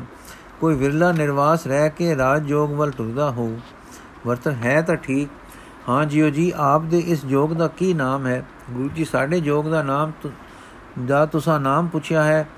ਉਸ ਵਿੱਚ ਨਿਰੇ ਹੱਠ ਯੋਗ ਦਾ ਥਾਂ ਨਹੀਂ ਤੇ ਨਾ ਕਿਸੇ ਬਨਾਵਟ ਬਣਾਉਣ ਦਾ ਟਿਕਾਣਾ ਹੈ। ਉਹ ਤਾਂ ਸੁਖ ਦਾ ਟਿਕਾਣਾ ਹੈ ਜੋ ਸੁਖ ਕੇ ਨਿਰੰਕਾਰ ਨਾਲ ਮਿਲ ਕੇ ਆਉਂਦਾ ਹੈ। ਅਸੀਂ ਉਸ ਨੂੰ ਅਸੀਂ ਸਹਿਜ ਸੁਖ ਆਖਦੇ ਹਾਂ। ਇਸ ਸੁਖ ਮਾਣਨ ਨੂੰ ਅਸੀਂ ਸਹਿਜ ਸਮਾਧ ਤੇ ਯੋਗ ਨੂੰ ਸਹਿਜ ਯੋਗ ਵੀ ਕਹਿੰਦੇ ਹਾਂ। ਰਾਜ ਪਦ ਯੋਗ ਵੀ ਅਸੀਂ ਵਰਤਦੇ ਹਾਂ।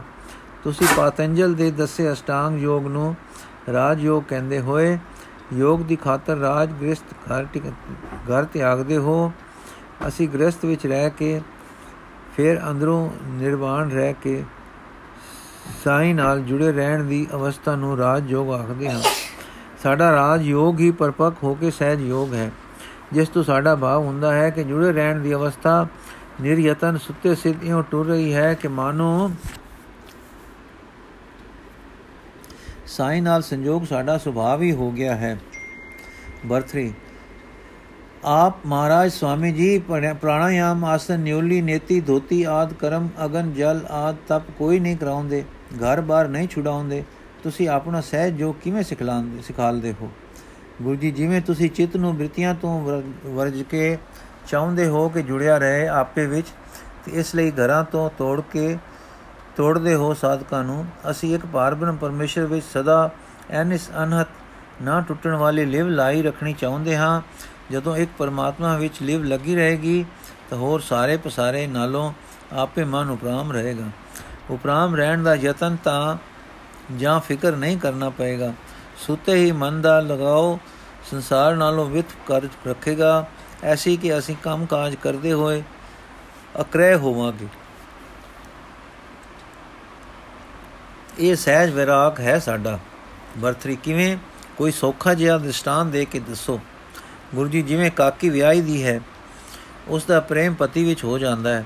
ਉਸ ਦਾ ਵਿਆਹ ਕਰਨ ਵੇਲੇ ਪਤੀ ਵਿੱਚ ਲਿਵ ਲਾਉਣ ਵੇਲੇ ਉਸ ਨੂੰ ਮਾਤਾ ਪਿਤਾ ਤੋਂ ਤਿਆਗ ਵਿਰਾਗ ਦੇ ਸਾਧਨ ਕਰਾਉਣ ਦੀ ਲੋੜ ਨਹੀਂ ਪੈਂਦੀ। ਪਤੀ ਨਾਲ ਵਿਆਹ ਹੀ ਉਸ ਨੂੰ ਮਾਤਾ ਪਿਤਾ ਤੋਂ ਵਿਤ ਦੇਖ ਕੇ ਕਰ ਦਿੰਦਾ ਹੈ। ਜਦੋਂ ਲਿਵ ਲਾਈ ਸਾਈਂ, ਜਦੋਂ ਜਿਵੇਂ ਜਦ ਲਿਵ ਲਾਈ, ਲਿਵ ਸਾਈਂ ਵਿੱਚ ਲੱਗ ਗਈ, ਤਾਂ ਜੋ ਕੁਝ ਸਾਈਂ ਨਹੀਂ, ਉਸ ਨਾਲ ਵਿਤ ਆਪੇ ਹੋ ਗਈ। ਸੋ ਸਾਈਂ ਵਿੱਚ ਲਿਵ ਲਾਈ ਦੀ ਹੈ। ਬਰਸੀ ਲੰਮਾ ਸਾਹ ਲੈ ਕੇ ਠੀਕ ਫਿਰ ਜਿਓ, ਪਰਮੇਸ਼ਰ ਵਿੱਚ ਲਿਵ ਲਈ ਕੋਈ ਸਾਧਨ, ਕੋਈ ਜੁਗਤ। ਗੁਰੂ ਜੀ, ਇਹ ਲਿਵ ਕਹਿੰਦੇ ਹਨ ਅੰਦਰਲੀ ਪ੍ਰੇਮ ਭਾਵਨਾ ਵਾਲੀ ਲਗਾਤਾਰੀ ਲਗਨ ਨੂੰ। ਪ੍ਰੇਮ ਦੇ ਸਾਧਨ ਕਾਦੇ ਪਰ ਤਦ ਵੀ ਵਿਚਾਰ ਕੇ ਵੇਖੋ, ਜਿਸ ਨਾਲ ਸਾਡਾ ਪ੍ਰੇਮ ਹੋਵੇ, ਉਹ ਸਦਾ ਯਾਦ ਰਹਿੰਦਾ ਹੈ। ਸੋ ਯਾਦ ਪ੍ਰੇਮ ਦਾ ਸਾਡੇ ਮਨ ਉੱਤੇ ਇੱਕ ਵਿਦਤ ਸਰੂਪ ਹੈ। ਇਸ ਲਈ ਉਸ ਮਾਲਕ ਦੀ ਜਿਸ ਨਾਲ ਕਿ ਇੱਕ ਤਾਰ ਲਿਵ ਲਾਉਣੀ ਹੈ, ਯਾਦ ਅੰਦਰ ਵਸਾਈ ਦੀ ਹੈ, ਤੇ ਉਸ ਨੂੰ ਪ੍ਰੇਮ ਸਰੂਪ ਆਪਣਾ ਪਿਆਰਾ ਸਮਝ ਕੇ ਯਾਦ ਕਰੀਦਾ ਹੈ। ਸਾਈਂ ਦੀ ਯਾਦ ਜੋ ਅੰਦਰ ਇੱਕਦਮ ਜਾਗ ਪਵੇ ਤੇ ਟੁਰ ਪਵੇ ਤਾਂ ਕਾਰਜ ਕਾਰਜ ਹੋ ਗਿਆ। ਨਾ ਟੁਰੇ ਤਾਂ ਉਸ ਦੀ ਯਾਦ ਉਸ ਦੇ ਨਾਮ ਜਪਣ ਨਾਲ ਪੱਕਦੀ ਹੈ। ਨਾਮ ਅਸੀਂ ਉਸ ਵਿੱਚ ਪਿਆਰ, ਭਾਵਨਾ ਲੈ ਕੇ ਜਪਦੇ ਹਾਂ। ਨਾਮ ਦੇ ਜਪਣ ਨਾਲ ਨਾਮ ਦਾ ਸਿਮਰਨ ਪ੍ਰਾਪਤ ਹੁੰਦਾ ਹੈ। ਨਾਮ ਦਾ ਸਿਮਰਨ ਨਿਰੰਕਾਰ ਦੇ ਸਿਮਰਨ ਦੀ ਸਫੂਰਨਤਾ ਹੈ। ਕਿਉਂਕਿ ਨਾਮ ਨਿਰੰਕਾਰ ਦਾ ਸਿਮਰਦੇ ਹਾਂ, ਸਿਮਰਦਿਆਂ ਉਹ ਸਿਮਰਤੀ ਵਿੱਚ ਵਸ ਪੈਂਦਾ ਹੈ। ਨਿਰੰਕਾਰ ਦੇ ਸਿਮਰਨ ਦੀ ਸਫੂਰਨਤਾ ਨਿਰੰਕਾਰ ਦਾ ਪ੍ਰੇਮ ਭਾਵ ਬਣ ਕੇ ਨਿਰੰਤਰ ਲਿਵ ਦੀ ਸੂਰਤ ਵਿੱਚ ਅੰਦਰ ਦੀਆਂ ਡੁੰਗਾਈਆਂ ਵਿੱਚ ਟਿਕ ਜਾਂਦੀ ਹੈ ਤੇ ਨਿਰੰਕਾਰ ਨਾਲ ਅਵਿਛੜ ਤੇ ਲਗਾਤਾਰੀ ਮੇਲ ਵਿੱਚ ਰੱਖਦੀ ਹੈ। ਇਹ ਸਾਰੇ ਨੂੰ ਅਸੀਂ ਨਾਮ ਆਖਦੇ ਹਾਂ। ਇਉਂ ਜੀਵ ਤਤ ਆਪੇ ਨਿਰਮਲ ਹੋ ਜਾਂਦਾ ਹੈ ਤੇ ਆਪੇ ਪਰਮ ਤਤ ਵਿੱਚ ਜਾ ਚੁੜਦਾ ਹੈ। ਵਰਤਰੀ ਸੋਚ ਸੋਚ ਕੇ। ਠੀਕ ਸਿਮਰਨ। ਹਾਂ, ਸੰਸਕ੍ਰਿਤ ਪਦ ਸਿਮਰਨ ਹੈ। ਸਮਰੀ ਸਮਰੀ ਧਾਤੂ ਤੋਂ ਤੇ ਸਮਾਰ ਵੀ ਬਣਦਾ ਹੈ ਸਮਰੀ ਤੋਂ। ਸਿਮਰਨ ਯਾਦ ਕਰਨਾ, ਸਮਾਰ ਪਿਆਰ। ਠੀਕ ਜੀ ਠੀਕ, ਯਾਦ ਤੇ ਪ੍ਰੇਮ ਇੱਕੋ ਧਾਤੂ ਤੋਂ ਬਣੇ ਦੋ ਪਦ ਹਨ। ਯਾਦ ਤੇ ਪਿਆਰ। ਪਰ ਹਾਂ ਜੀ, ਨਿਰਮਲ ਮਨ ਕਿਵੇਂ ਹੁੰਦਾ ਹੈ ਤੇ ਫਿਰ ਜੁੜਦਾ ਕਿਵੇਂ ਹੈ? ਗੁਰੂ ਜੀ, ਜੀਵਾਂ ਦੀ ਮਤ ਤੇ ਮੈਂ ਮਨ ਮੈਲਾ ਨਾਲ, ਪਾਪਾਂ ਦੀਆਂ ਮੈਲਾ ਨਾਲ, ਦਿਸ਼ਮਾਨ ਦੇ ਮੋਹਾਂ ਦੀਆਂ ਮੈਲਾ ਨਾਲ ਭਰੇ ਪਏ ਹਨ। ਇਹਨਾਂ ਮੈਲਾਂ ਨੂੰ ਨਾਮ ਹੀ ਕਟਦਾ ਹੈ। ਜਦ ਧਰਮ ਜਦ ਪਰਮ ਪਵਿੱਤਰ ਨਿਰੰਕਾਰ ਦਾ ਨਾਮ ਜਪਿੰਦਾ ਹੈ, ਤਾਂ ਮਨ ਦਾ ਖਿਆਲ ਉਸ ਵਾਹਿਗੁਰੂ ਜੀ ਦੀ ਹੋਂਦ ਪਰ ਔਰ ਉਸ ਦੇ ਪਵਿੱਤਰ ਗੁਣਾ ਪਰ ਜਾਂਦਾ ਹੈ। ਪਵਿੱਤਰ ਗੁਣਾ ਦੇ ਖਿਆਲ ਕਰਨ ਨਾਲ ਮੈਲ ਉਤਰਦੀ ਹੈ, ਜੋ ਪੁਰਖ ਮਨ ਵਿੱਚ ਔਗਣਾ ਦਾ ਚਿੰਤਨ ਕਰਦਾ ਹੈ, ਉਸ ਦਾ ਮਨ ਮੈਲਾ ਹੋ ਜਾਂਦਾ ਹੈ। ਜੋ ਗੁਣਾ ਦਾ ਚਿਤਵਨ ਕਰਦਾ ਹੈ, ਉਸ ਦਾ ਮਨ ਸਵਚ ਹੋ ਜਾਂਦਾ ਹੈ। ਵਰਤਰੀ, ਕੋਈ ਦਿਸ਼ਟਾਨ ਦੇ ਕੇ ਦੱਸੋ ਨਾ, ਕਿਰਪਾਲ ਦਾਤਾ ਜੀਓ ਗੁਰੂ ਜੀ, ਜੇ ਕੋਈ ਪੁਰਖ ਰਾਤ ਨੂੰ ਭੂਤਾਂ, ਪ੍ਰੇਤਾਂ, ਸੱਪਾਂ ਦੀਆਂ ਗੱਲਾਂ ਚਾਰ ਘੜੀਆਂ ਕਰਦਾ, ਸੁਣਦਾ, ਸੌ ਜਾਵੇ ਤਾਂ ਰਾਤ ਨੂੰ ਡਰਾਉਣੇ ਸੁਪਨੇ ਵੇਖ ਕੇ ਵਿਚਲਦਾ ਵਿਫਲਦਾ ਹੈ। ਵਰਤਰੀ ਐਉਂ ਠੀਕ ਸਮਝ ਲਿਆ ਜੀ। ਗੁਰੂ ਜੀ, ਸੋ ਪਰਮ ਪਵਿੱਤਰ ਜੋਤੀ ਸਰੂਪ ਦਾ ਨਾਮ ਸਿਮਰਨ ਮਨ ਨੂੰ ਉਸ ਦੇ ਪਵਿੱਤਰ ਵਜੂਦ ਤੇ ਪਵਿੱਤਰ ਗੁਣਾ ਵੱਲ ਧਿਆਨ ਦਿਵਾ ਕੇ ਤੇ ਛੂ ਦੇ ਦੇ ਕੇ ਪਵਿੱਤਰ ਕਰੀ ਜਾਂਦਾ ਹੈ। ਜਦ ਮਨ ਵਿੱਚ ਪਵਿੱਤਰ ਤੇ ਪ੍ਰੇਮ ਸਰੂਪ ਨਿਰੰਕਾਲ ਵੱਲ ਧਿਆਨ ਪਾ ਪਾ ਚਿਤਵਨ ਕਰ ਕਰਕੇ ਅੰਦਰ ਡੂੰਘੇ ਥਾਈ ਪਵਿੱਤਰਤਾ ਤੇ ਸੰਸਕਾਰ ਭਰ ਜਾਂਦੇ ਹਨ। ਤਬ ਜੀਵ ਦਾ ਮਨ ਤੇ ਬੁੱਧੀ ਸਵਸਥ ਤੇ ਪਵਿੱਤਰ ਹੋ ਜਾਂਦੇ ਹਨ। ਫਿਰ ਉਹ ਨਾਮ ਰਸਦਾਇਕ ਹੋ ਜਾਂਦਾ ਹੈ। ਉਸ ਨਾਮ ਵਿੱਚੋਂ ਸਵਾਦ ਆਉਣ ਲੱਗ ਪੈਂਦਾ ਹੈ। ਵਰਤਰੀ ਕਿਵੇਂ? ਗੁਰੂ ਜੀ ਇਸ ਤਰ੍ਹਾਂ ਕੇ ਨਾਮ ਸਿਮਰਦਿਆਂ ਮਨ ਨਿਰੰਕਾਰ ਦੀ ਹੈ ਵਿੱਚ ਟਿਕਣ ਲੱਗ ਪੈਂਦਾ ਹੈ। ਉਸ ਦੀ ਹੋਂਦ ਦਾ ਭਾਵ ਅੰਦਰ ਉਦੈ ਹੋ ਜਾਂਦਾ ਹੈ। ਉਸ ਦਾ ਸੱਤੇ ਭਾਵ ਹੈ ਭਾਵ ਅੰਦਰ ਲਗਾਤਾਰ ਉਦੈ ਹੋ ਹੋ ਕੇ ਟਿਕ ਜਾਂਦਾ ਹੈ। ਇਹ ਸੋਨ ਦੀ ਪ੍ਰਤੀਤੀ ਵਿੱਚ ਸਾਈਂ ਦੀ ਕੋਈ ਆਪਣੀ ਛੂ ਲੱਗ ਜਾਂਦੀ ਹੈ ਕਿ ਉਸ ਨੂੰ ਨਾਮ ਸਿਮਰਨ ਵਾਲਾ ਇੱਕ ਰਸ ਪ੍ਰਤੀਤ ਕਰਦਾ ਹੈ। ਰਸ ਆ ਗਿਆ ਤਾਂ ਫਿਰ ਕਿਸੇ ਨਾਮ ਨੂੰ ਅੰਮ੍ਰਿਤ ਨਾਮ, ਫਿਰ ਇਸੇ ਨਾਮ ਨੂੰ ਅੰਮ੍ਰਿਤ ਨਾਮ ਕਹੀਦਾ ਹੈ। ਨਿਰੰਤਰ ਨਾਮ ਸਿਮਰਨ ਨਿਰੰਤਰ ਮੇਲ ਵਿੱਚ ਰੱਖਦਾ ਹੈ। ਉਹ ਰਸ ਦਾਤੇ ਦਾ ਵਿਛੜ ਮੇਲ ਸਾਨੂੰ ਰਸ ਨਾਲ ਭਰੀ ਰੱਖਦਾ ਹੈ। ਮਰਥੀ ਨਾਮ ਕਿੱਥੋਂ ਪਾਈਦਾ ਹੈ? ਗੁਰੂ ਜੀ ਗੁਰੂ ਤੋਂ ਗੁਰੂ ਕੇ ਉਪਦੇਸ਼ ਦੁਆਰਾ। ਗੁਰੂ ਦਾ ਉਪਦੇਸ਼ ਹੈ ਨਿਰੰਕਾਰ ਦੇ ਗਿਆਨ ਤੋਂ, ਜੋ ਗੁਰੂ ਦੇ ਪਵਿੱਤਰ ਹਿਰਦੇ ਵਿੱਚ ਸਾਈਂ ਵੱਲੋਂ ਆਇਆ ਹੈ। ਗੁਰੂ ਤੋਂ ਇਹ ਗਿਆਨ ਗੁਰਮੁਖਾਂ ਵਿੱਚ ਜਾਂਦਾ ਹੈ। ਗੁਰਮੁਖ ਇਸ ਗਿਆਨ ਦਾ ਵਰਤਾਰਾ ਲੋੜਵੰਦਾਂ ਵਿੱਚ ਵਰਤਾਉਂਦੇ ਹਨ। ਗੁਰਮੁਖ ਉਹ ਹੈ ਜੋ ਨਾਮ ਦਾ ਰਸੀਆ ਹੈ, ਜਿਸ ਦਾ ਮਨ ਗੁਰੂ ਦੀ ਮਤ ਵਿੱਚ ਟੁਰਦਾ ਹੈ, ਆਪਣੇ ਮਨ ਮਤ ਵਿੱਚ ਨਹੀਂ ਟੁਰਦਾ। ਜੋ ਆਪਣਾ ਰਹਿਬਰ ਵਾਹਿਗੁਰੂ ਦੇ ਗਿਆਨ ਨੂੰ ਬਣਾਉਂਦਾ ਹੈ, ਜੋ ਕਿ ਉਸ ਨੂੰ ਗੁਰੂ ਤੋਂ ਮਿਲਿਆ ਹੈ ਤੇ ਜਿਸ ਪਰ ਰੱਬ ਕਿਰਪਾਲੂ ਹੈ। ਜਦੋਂ ਇਸ ਪ੍ਰਕਾਰ ਦਾ ਪ੍ਰੇਮ ਮਾਰਗ ਦਾ ਹਾਲ ਸਤਗੁਰਾਂ ਨੇ ਕਿਹਾ, ਤਾਂ ਭਰਤਰ ਜੋਗੀ ਜੋ ਵਿਦਵਾਨ ਸੀ, ਤਪੀ ਸੀ ਤੇ ਹਟ ਜੋਗ ਦਾ ਵੀ ਘਾਲੀ ਸੀ, ਆਪਣੇ ਅੰਦਰ ਵਿਚਾਰਦਾ ਤੇ ਸਤਗੁਰ ਜੀ ਦੇ ਵਾਕਾਂ ਦੇ ਮਗਰ ਉੱਡਦਾ ਮਗਨ ਹੁੰਦਾ ਗਿਆ। ਪਰੰਤੂ ਉਸ ਦੇ ਬਾਲਕੇ ਜੋ ਹੁਣ ਬੇਅਦਬ ਨਹੀਂ ਸਨ, ਸ਼ਰਧਾ ਵਿੱਚ ਆ ਰਹੇ ਸਨ, ਪਰ ਸਨ ਬਾਹਰ ਮੁਖੀ ਸਾਧਨਾ ਤੇ ਚਿੰਨਾ ਚੱਕਰਾਂ ਵਿੱਚ ਫਸੇ ਹੋਏ, ਹੱਥ ਬੰਨ ਕੇ ਕੁਝ ਕਹਿਣ ਲੱਗ ਪਏ, ਪਰ ਤੱਕ ਤੱਕ ਕੇ ਭਰਥਰੀ ਵੱਲ। ਤਦ ਭਰਥਰੀ ਨੇ ਉਹਨਾਂ ਦੇ ਭਾਵ ਨੂੰ ਸਮਝ ਕੇ ਸਤਗੁਰੂ ਜੀ ਅੱਗੇ ਨਿਵੇਦਨ ਕੀਤਾ ਆਇਓ ਆਪ ਦੇ ਮਾਰਗ ਵਿੱਚ ਮੁੰਦਰਾ, ਖਿੰਥਾ, ਜੁਗਤੀ ਸਿੰਘ ਸਿੰਘੀ ਡੰਡਾ, ਵਿਭੂਤੀ ਆਦ ਕੋਈ ਚਿੰਨ ਚੱਕਰ ਵੀ ਪਾਉਂਦੇ ਹਨ ਕਿ ਨਹੀਂ? ਤਾਂ ਸ੍ਰੀ ਗੁਰੂ ਸਤਗੁਰੂ ਜੀ ਬੋਲੇ, ਹਾਂ ਜੀਓ, ਗੁਰੂ ਦੇ ਉਪਦੇਸ਼ ਪਰ ਕਾਇਮ ਹੋ ਜਾਣਾ ਸਾਡੀ ਮੁਦਰਾ ਹੈ। ਹੋਰ ਮੁਦਰਾ ਹਟ ਜੋਗ ਦੀਆਂ ਅਸੀਂ ਨਹੀਂ ਪਾਉਂਦਾਰਦੇ ਤੇ ਨਾ ਕੰਨ ਪਾੜ ਕੇ ਕੋਈ ਮੁਦਰਾ ਅਸੀਂ ਪਾਉਂਦੇ ਹਾਂ। ਗੁਰੂ ਕੇ ਉਪਦੇਸ਼ ਦਾ ਧਾਰਨਾ ਇਹੀ ਮੁਦਰਾ ਹਨ ਤੇ ਇਹ ਹੋਈ ਮੁਦਰਾ ਹਨ। ਜਗਤ ਨਾਲ ਵਰਤੋਂ ਪੈਂਦੀ ਹੈ ਤੇ ਅੱਖ ਔਖ ਆਉਂਦੇ ਹਨ। ਅਸੀਂ ਖਿਮਾ ਰੂਪੀ ਗੋਦੜੀ ਬਣਾ ਕੇ ਪਹਿਨਾ, ਪਹਿਨਦੇ ਹਾਂ। ਇਸ ਤਰ੍ਹਾਂ ਸਾਨੂੰ ਲੋਕਾਂ ਦੇ ਗੁੱਸੇ ਤੇ ਸਰਦ ਮਹਿਰੀਆਂ ਦੇ ਕਲੇਸ਼ ਨਹੀਂ ਵਾਪਰਦੇ। ਜੋ ਕੁਝ ਵਾਪਰਦਾ ਹੈ, ਉਹ ਅਸੀਂ ਮਾਲਕ ਵੱਲੋਂ ਜਾਣ ਕੇ ਭਲਾ ਕਰਕੇ ਮੰਨਦੇ ਹਾਂ। ਇਹ ਬਾਣੇ ਦਾ ਮੰਨਣਾ ਸਾਡੇ ਸਹਿਜ ਯੋਗ ਦੀ ਨਿਧੀ ਹੈ। ਤੁਸੀਂ ਪ੍ਰਾਣਾਯਾਮ ਕਰਕੇ ਕਾਇਆ ਸਾਧਦੇ ਤੇ ਕਾਇਆ ਨੂੰ ਚਿਰੰਜੀਵ ਕਰਦੇ ਹੋ। ਅਸੀਂ ਨਾਮ ਦੁਆਰਾ ਪ੍ਰਾਪਤ ਹੋਏ ਗਿਆਨ ਰੂਪੀ ਰਸ ਨੂੰ ਭੋਗਦੇ ਹਾਂ। ਤੁਸੀਂ ਸਿੰਗੀ ਵਜਾ ਕੇ ਨਾਦ ਪੂਰਦੇ ਹੋ। ਅਸੀਂ ਦਿਨ ਰਾਤ ਦੇ ਸਿਮਰਨ ਤੋਂ ਅੰਦਰ ਰਸ ਰੂਪ ਸੰਗੀਤ ਵਿੱਚ ਨਾ ਟੁੱਟਣੇ ਵਾਲੀ ਅਨਹਤ ਲਿਵ ਲਾਉਂਦੇ ਹਾਂ ਤੇ ਸਦਾ ਸੁਖੀ ਰਹਿੰਦੇ ਹਾਂ। ਸ਼ਰਧਾ ਵਾਲੇ ਮਨ ਉਤੇ, ਮਤ ਤੇ ਮਤ ਉਤੇ ਗਿਆਨ ਦਾ ਕਾਬੂ ਰੱਖਦੇ ਹਾਂ ਤੇ ਗਿਆਨ ਵਿੱਚ ਵਾਹਿਗੁਰੂ ਜੀ ਦੀ ਹਜ਼ੂਰੀ ਸੁੱਤੇ ਹੀ ਹੈ। ਇਹ ਸਾਡੇ ਪਾਸ ਡੰਡਾ ਹੈ। ਡੰਡਾ ਜਾਂ ਚਿੱਪੀ ਸਾਡੇ ਪਾਸ ਵਿਚਾਰ ਦਾ ਹੈ, ਜਿਸ ਵਿੱਚੋਂ ਸੀਤਲਤਾਈ ਦਾ ਤੇ ਕ੍ਰਿਸ਼ਨਾ, ਤੇ ਤ੍ਰਿਸ਼ਨਾ ਵਿੱਚ ਨਿਵਾੜਨ ਦਾ ਜਲ ਪੀਂਦੇ ਹਾਂ ਤੇ ਸੰਸਾਰ ਦੇ ਮੋਹ ਨੂੰ ਸਮਝਦੇ ਹਾਂ ਕਿ ਇਸ ਦਾ ਮੁੱਲ ਛਾਰ ਹੈ। ਇਹ ਅਸੀਂ ਵਿਭੂਤ ਮਲਦੇ ਹਾਂ। ਹੋਰ ਰੋ ਰੀਤੀ ਸਾਡੀ ਇਹ ਹੈ ਕਿ ਵਾਹਿਗੁਰੂ ਦਾ ਕੀਰਤਨ ਕਰਦੇ ਤੇ ਗਾਉਂਦੇ ਹਾਂ। ਸਾਡਾ ਪੰਥ ਅਤੀਤ ਪੰਥ ਹੈ, ਸਾਡਾ ਪੰਥ ਗੁਰਮੁਖ ਪੰਥ ਹੈ। ਤੁਹਾਡੇ ਵਿੱਚ ਘਰ-ਬਾਰ ਦਾ ਤਿਆਗ ਹੈ, ਸਾਡੇ ਮਨਮਤ ਦਾ ਤਿਆਗ ਹੈ। ਹੋਰ ਜੋ ਸੰਸਾਰ ਵਿੱਚ ਅਨੇਕਤਾ ਤੇ ਨਾਨਤ ਬਹੁਤ ਪਨਾ ਹੈ, ਇਸ ਬਹੁਤ ਮੁਤਾਇਤ ਤੇ ਅਨੇਕਤਾ ਵਿੱਚ ਰੂਪ ਤੇ ਨਾਮ ਦੇ ਫਰਕਾਂ ਵਿੱਚ ਇੱਕ ਜੋਤ ਨੂੰ ਸਮਾਇਆ ਵੇਖਦੇ ਹਾਂ, ਇਹ ਸਾਡੀ ਸੰਗਿਆ ਹੈ। ਇਹ ਸੁਣ ਕੇ ਭਰਤਰੀ ਦੇ ਨੈਣ ਤੱਕ ਕੇ ਚੇਲਿਆਂ ਵੱਲ ਡਿੱਠਾ ਤੇ ਫਿਰ ਸਤਗੁਰੂ ਵੱਲ। ਤਾਂ ਜੋਗੀ ਦਾ ਚਿਹਰਾ ਤੱਕ ਕੇ ਗੁਰੂ ਬਾਬੇ ਵਾਕ ਕੀਤਾ, ਕਿਉਂ ਭਰਤਰ ਜੋਗੀ, ਸੁਣਿਆ ਹੈ ਮਾਰਗ, ਉਸ ਪਾਰ ਬ੍ਰਹਮ ਨਾਲ ਲਿਵ ਲਾਉਣ ਦਾ ਮਾਰਗ, ਜੋ ਸਹਿਜ ਜੋਗ ਦਾ ਹੈ, ਸਾਡੇ ਵਿੱਚੋਂ ਕੋਈ ਸੱਜਣ ਆਪਣੇ ਜੋਗ ਦਾ ਅੰਤਮ ਵੱਲ, ਫਲ ਸ਼ਿਵ ਜੀ ਦੀ ਨਗਰੀ ਸ਼ਿਵਲੋਕ ਵਿੱਚ ਮਰ ਕੇ ਪ੍ਰਾਪਤ ਹੋਣਾ ਸਮਝਦੇ ਹਨ। ਪਰ ਅਸੀਂ ਐਸੀਆਂ ਕਲਪਨਾ ਦਾ ਤਿਆਗ ਕਰਕੇ ਇਸ ਵੇਲੇ ਹੁਣ ਦੀ ਛਿਨ ਵਿੱਚ ਸ਼ਿਵ ਨਗਰੀ ਵਿੱਚ ਬੈਠਦੇ ਬੈਠਦੇ ਹਾਂ। ਉਹ ਕਿਵੇਂ ਕਿ ਤੁਰਿਆ ਪਦ ਵਿੱਚ ਖੇਡਦੇ ਹਾਂ। ਬ੍ਰਿਥਾ ਕਲਪਨਾ ਜੇ ਮਨਾਂ ਵਿੱਚ ਤਰੰਗ ਰੂਪ ਹੋ ਕੇ ਉੱਠਦੀਆਂ ਹਨ ਤੇ ਸੁਪਨੇ ਬਣ ਕੇ ਨੀਂਦ ਵਿੱਚ ਆਉਂਦੀਆਂ ਹਨ। ਇਹਨਾਂ ਨੂੰ ਹੋੜਦੇ ਹਾਂ ਤੇ ਵਾਹਿਗੁਰੂ ਜੀ ਦੇ ਖਿਆਲ ਵਿੱਚ ਟਿਕੇ ਰਹਿੰਦੇ ਹਾਂ। ਇਹ ਸ਼ਿਵ ਨਗਰੀ ਕਲਿਆਣ ਰੂਪ ਸਵਾ, ਸਵਸਥਤਾਈ ਕਲਿਆਣ ਰੂਪ ਪ੍ਰਭਾਵ ਅੰਦਰ ਪ੍ਰਾਪਤ ਕਰਦੇ ਰਹਿੰਦੇ ਹਾਂ। ਟਿਕਾਣਾ ਅਸੀਂ ਮਰ ਕੇ ਤੇ ਸਰੀਰੋਂ ਬਾਹਰ ਨਹੀਂ ਟੋਲਦੇ, ਸਗੋਂ ਹੁਣ ਤੇ ਆਪਣੇ ਅੰਦਰ ਪ੍ਰਾਪਤ ਕੀਤੀ ਬੈਠੇ ਹਾਂ। ਇਹ ਤੁਸੀਂ ਸਮਝ ਲਓ ਕਿ ਜੋ ਜਾਗਰਤ ਆਤਮਾ ਵਿੱਚ ਆਈ, ਸੋ ਨਾਮ ਰੂਪ ਕਲਿਆਣ ਰੂਪ ਹੋ ਗਿਆ। ਹੈ ਹੈ ਉਹ ਚੋਲਾ ਛੜਿਆ ਜਾਣ ਨਹੀਂ ਲੱਗੀ। ਉਹ ਤਾਂ ਆਪਾ ਹੋ ਚੁੱਕੀ ਹੈ ਤੇ ਮਰ ਕੇ ਵੀ ਕਲਿਆਣ ਰੂਪ ਰਹਾਂਗੇ। ਤਦ ਭਰਤਰੇ ਨੇ ਮੱਥਾ ਟੇਕਿਆ ਤੇ ਚੇਲਿਆਂ ਵੀ ਜੁਹਾਰ ਕੀਤੀ। ਵਾਹਿਗੁਰੂ ਜੀ ਕਾ ਖਾਲਸਾ ਵਾਹਿਗੁਰੂ ਜੀ ਕੀ ਫਤਿਹ। ਬਾਕੀ ਦੀ ਸਾਖੀ ਕੱਲ ਪੜਾਂਗੇ ਜੀ।